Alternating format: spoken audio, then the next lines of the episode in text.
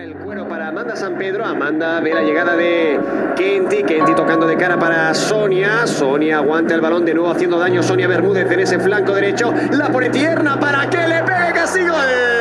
¡Gol, gol, gol, gol!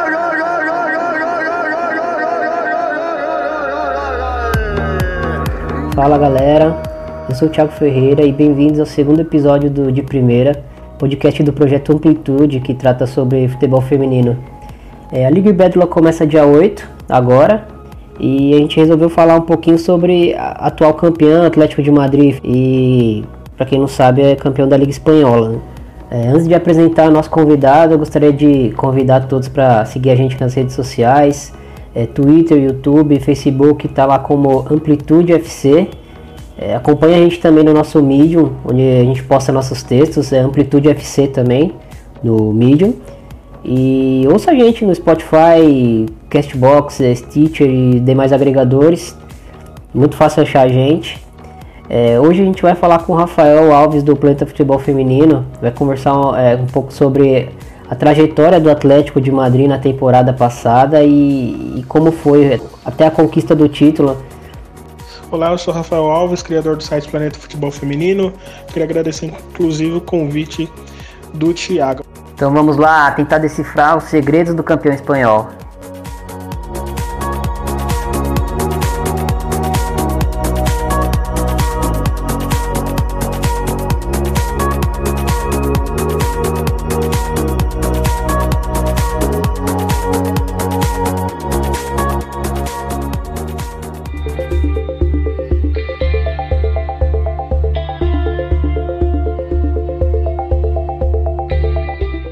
Rafa, como reagia a um bicampeonato do Atlético de Madrid numa liga que tem um Barcelona tão rico, que contrata a melhor jogadora do mundo para a temporada e é superado?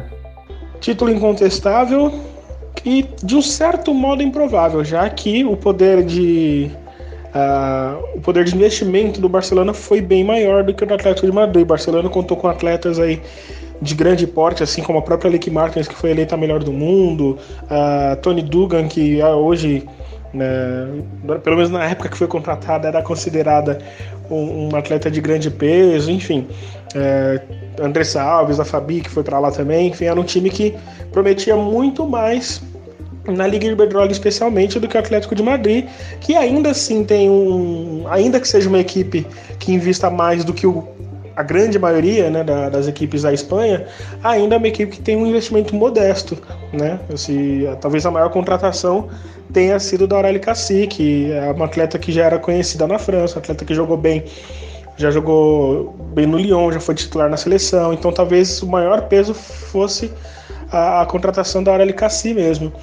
E desde quando o Atlético de Madrid foi eliminado de uma maneira bem dura na primeira fase da Champions League, perdendo inclusive o último jogo de 12 para o Wolfsburg da Alemanha, ficou essa discussão: será que o Atlético vai ter pique, né, para manter essa equipe e para ser campeã contra um Barça? E aí a resposta foi essa: foi campeã. Teve uma pressão aí na fase final, porque só tinha um ponto à frente do Barcelona, ou seja, qualquer escorregãozinho poderia ser o suficiente para perder o título, mas com um bom equilíbrio de jogo, bom ritmo de jogo, acabou mostrando superioridade diante de todas as equipes, superando até a própria pressão e conquistando o título de maneira bem convincente até. Bom, indo para o campo, o Atlético de Madrid joga num 4-2-3-1, com uma linha de 4 bem clara à frente da goleira. Os laterais privilegiam fechar, sustentar essa linha quando a equipe está sem a bola. À frente da linha de 4 vem a dupla de volantes que participa muito do jogo, desde a construção até dando opção para finalização próxima ou dentro da área, né? E a linha com as três meias, que eu gostaria de destacar mais aqui, que é a Corredeira, que jogou muito tempo, né, pelo lado direito, a gente até vai falar mais disso, a Sonia Bermúdez, que é uma meia atacante que fez 20 gols na temporada, foi o destaque do time junto com a Sampedro. A Sampedro é uma ponta construtora, ela pode atuar por ambos os lados, a característica dela principal é com a bola vir para dentro e ajudar na construção da jogada, ditar o ritmo, acelerar o time, pausar as jogadas, enfim. E na frente a Ludmila, brasileira, que saiu de São José e conseguiu fazer uma excelente temporada na Liga Espanhola. Por fazer uma primeira temporada, ela foi muito bem. Então vamos falar dos aspectos defensivos antes de destrinchar a equipe ofensivamente. Defendendo, a equipe faz duas linhas de 4 e prioriza muito pressionar a adversária perto do gol, tentando roubar a bola e já executar, já resolver o lance do gol o mais rápido possível, né? Quando o adversário consegue escapar dessa pressão alta do Atlético de Madrid, ele traz a linha de 4 para trás e tenta sustentar ela o mais rápido possível, né? E a segunda linha, que seria composta pelas duas volantes e as duas ponteiras, geralmente as atletas elas optam por perseguições, né? Uma jogadora pressiona da bola e as outras se aproximam das outras opções de passe, né? E perseguem mesmo. E na frente, quando a equipe tenta executar essa pressão mais alta, a Sonia Bermúdez e principalmente a Ludmila, que tem um físico privilegiado, ela é muito rápida e ela incomoda muito as zagueiras, as volantes, as volantes adversárias quando com a bola, e rouba muita bola. Ela atrapalha, pressiona, não dá conforto para a adversária dar o passe. Isso gera um custo também para a Ludmila, porque ela é muito intensa e ela não consegue fazer os 90 minutos numa intensidade tão alta todas as vezes, né? Mas é uma arma de grande valia e foi, né, pro Atlético campeão. Aí passando para a parte ofensiva, o Atlético, como eu falei, tenta sair sempre jogando com as zagueiras. As laterais abrem para dar opção para quem vem por dentro receber a bola e tentar fazer triangulações. E as volantes têm um papel muito importante nessa saída de bola, porque uma volante sempre vem buscar a bola perto das defensoras e a outra fica buscando um espaço na entrelinha para ser a opção principal, né, desse passe que se segue da primeira volante que está buscando a bola e tentar construir a jogada. A Sosa e a Messinger são as principais volantes do time, mas a Cacique a francesa entrou e foi muito bem.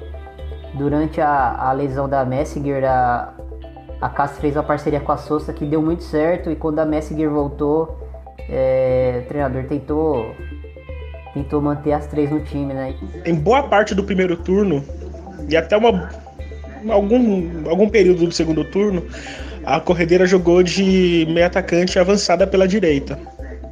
Quando a Messinger se machucou no meio da temporada, o Careca ele não queria abrir mão de nenhuma das atletas, então o que ele fez? Ele manteve a Corredeira na meia direita, a Sosa como volante, né, junto com a Cacique, que jogava no lugar da Messinger.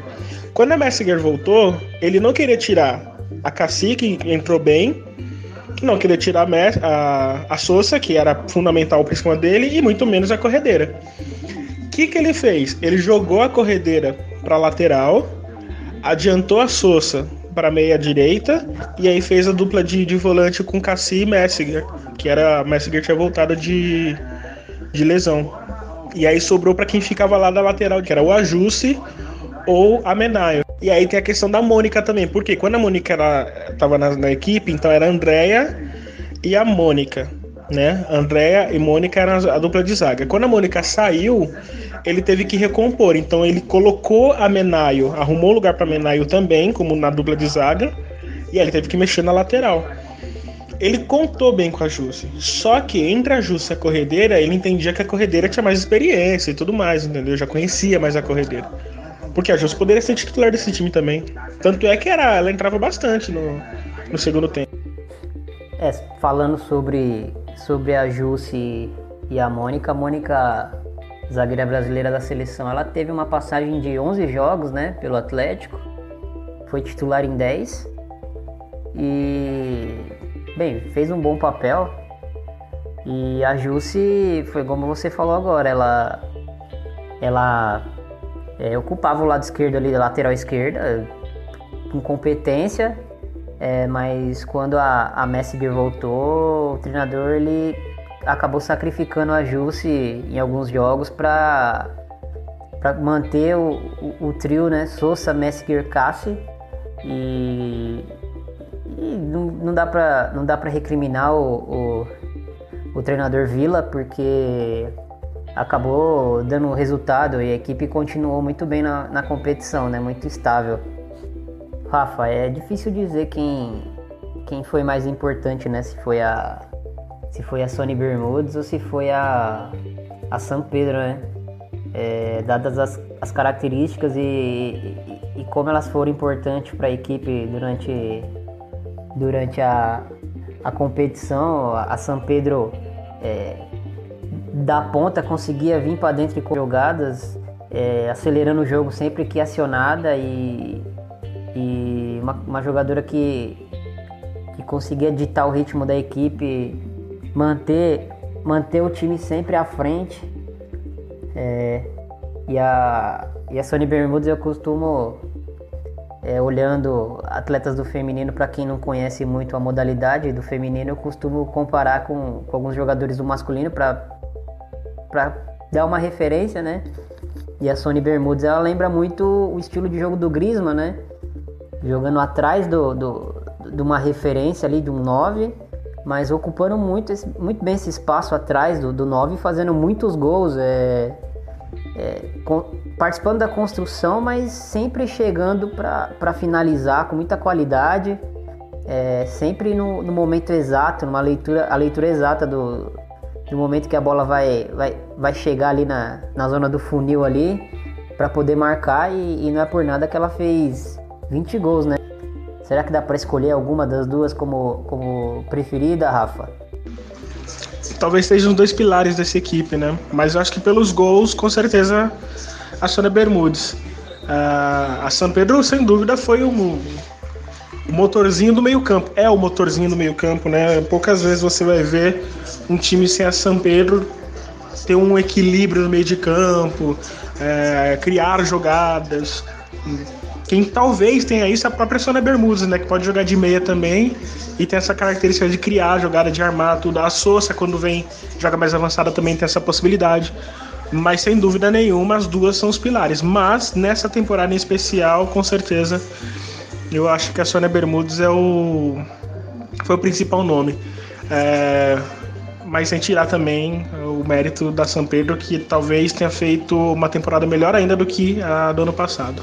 E auxiliando essas duas, a Corredeira pelo lado direito principalmente, né? Invertendo às vezes com a Sampedro o lado, mas geralmente pela direita, muito agressiva, uma ponta muito agressiva, que auxilia muito lateral, né? Como a gente costuma falar, volta para marcar muito rápido, muito prestativa nesse contexto, e é aquele tipo de jogador que equilibra a equipe, né?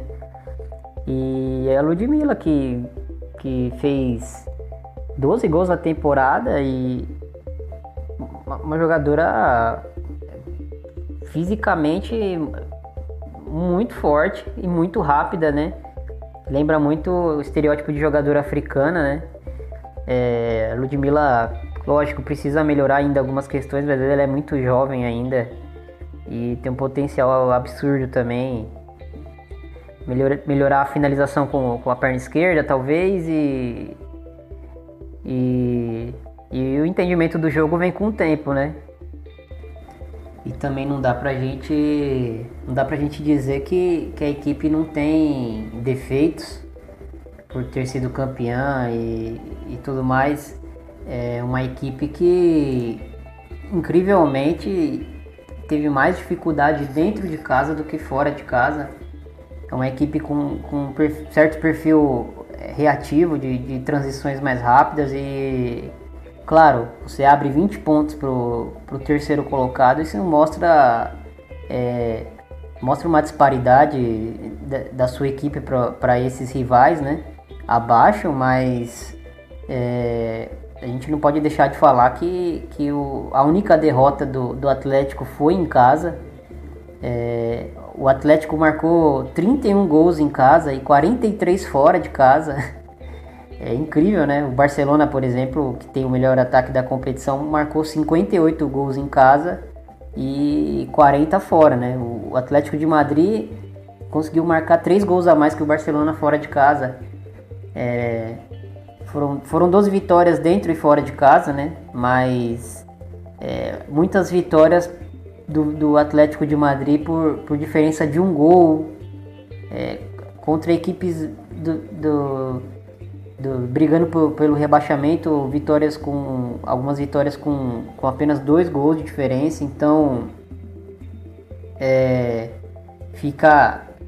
ficou esse ponto fraco mais aparente na questão de conseguir construir as vitórias com mais tranquilidade em alguns jogos, né? Mas uma equipe muito coesa e equilibrada e que dificilmente se entregava dentro de campo. Foi uma equipe muito difícil de ser vencida, tanto que só perdeu uma vez e não foi para o Barcelona, foi para o Rayo Vallecano. E, bom, fica esse comentário também, né, sobre esse ponto fraco mais aparente da equipe. Mudando um pouco do foco das jogadoras para a liga em si, a diferença absurda, né, do Atlético e do Barcelona para o restante das equipes, 20 pontos de diferença para o terceiro colocado. A que se deve isso, na sua opinião? Se a gente pensar que a Liga se profissionalizar agora, né, tem o terceiro ano de Liga Iberdrola, a Liga se profissionaliza agora, então já essas equipes já estavam tendo um trabalho antes, ainda que não fosse o grande trabalho, né, mas principalmente o Barcelona, elas já saíram na frente, né? Essas equipes já saíram na frente, e aí com a profissionalização fica claro que elas estão aí tomando, né, a dianteira da competição como um todo. Mas vale a gente destacar também que equipes como o Levante, equipes como o próprio Madrid, né, o Madrid que subiu agora nessa temporada, mostraram já bons resultados, inclusive até vencendo partidas ou dificultando para equipes como Barcelona e Atlético de Madrid. Dá para deixar aí uma sensação de que nos próximos anos essa disparidade vai diminuir, né? E acho que essa é questão de tempo, até porque você vê que essas equipes menores, né, Levante, por exemplo, o Madrid que eu citei agora há pouco, poderia citar o Betis também, enfim, equipes que começam a potencializar mais suas contratações, contando com atletas do exterior, por exemplo. Acredito que vai fazer com que essa disparidade naturalmente diminua nos próximos anos. Dá para falar também do Tenerife, né, que ano passado fez uma campanha de meio de tabela, tinha até a brasileira, a Luana Spindler, que fez uma temporada muito boa, depois foi para a China, e essa temporada agora ficou em quarto lugar, né? Bem lembrado, o Tenerife também, né, citado, o Tenerife em quarto, o Valência, que é uma, né, eu acho que é uma... O Valência e o Atlético Bilbao, para mim, são duas equipes que podem chegar mais próximos do Atlético de Madrid e do Barcelona nas próximas temporadas. Eu acredito, assim, brigar por Champions, coisa do tipo. E para encerrar, Rafa, sua participação com a gente, qual a expectativa para esse Atlético de Madrid e para o futuro dessa equipe? A expectativa agora é que time vai ser esse para o futuro, que time do Atlético de Madrid vai apresentar, né, para a próxima temporada, que já tem Champions League novamente. Enfim, e tem agora o final da temporada com a Copa da Rainha, né, onde vai enfrentar o Valência na primeira fase, né, o jogo de ida da primeira fase da Copa da Rainha. A Copa da Rainha que as oito primeiras colocadas da Liga vão disputar a Copa da Rainha, um torneio eliminatório, e o Atlético de Madrid vai disputar esse título aí, conquistou em 2016, a Barcelona conquistou em 2017, então provavelmente vai ter esse tiratema aí. Mas é isso, o que eu posso falar desse time campeão da Liga Iberdrola é que foi merecido por tudo que se questionava, né?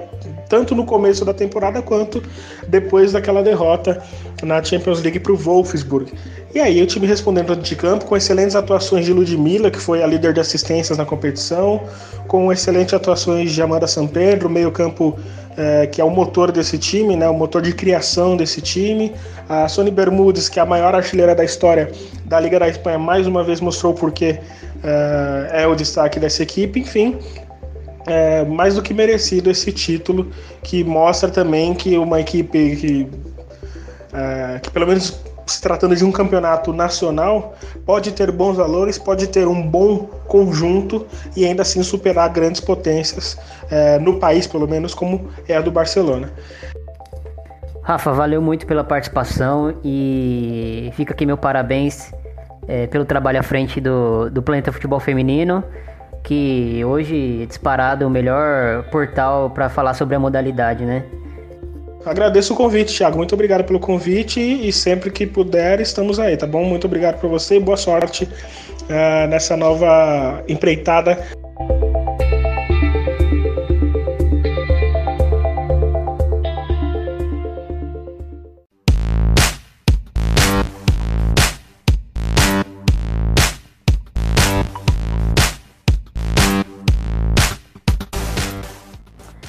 Então é isso, a gente vai encerrando a nossa análise sobre as campeãs espanholas por aqui.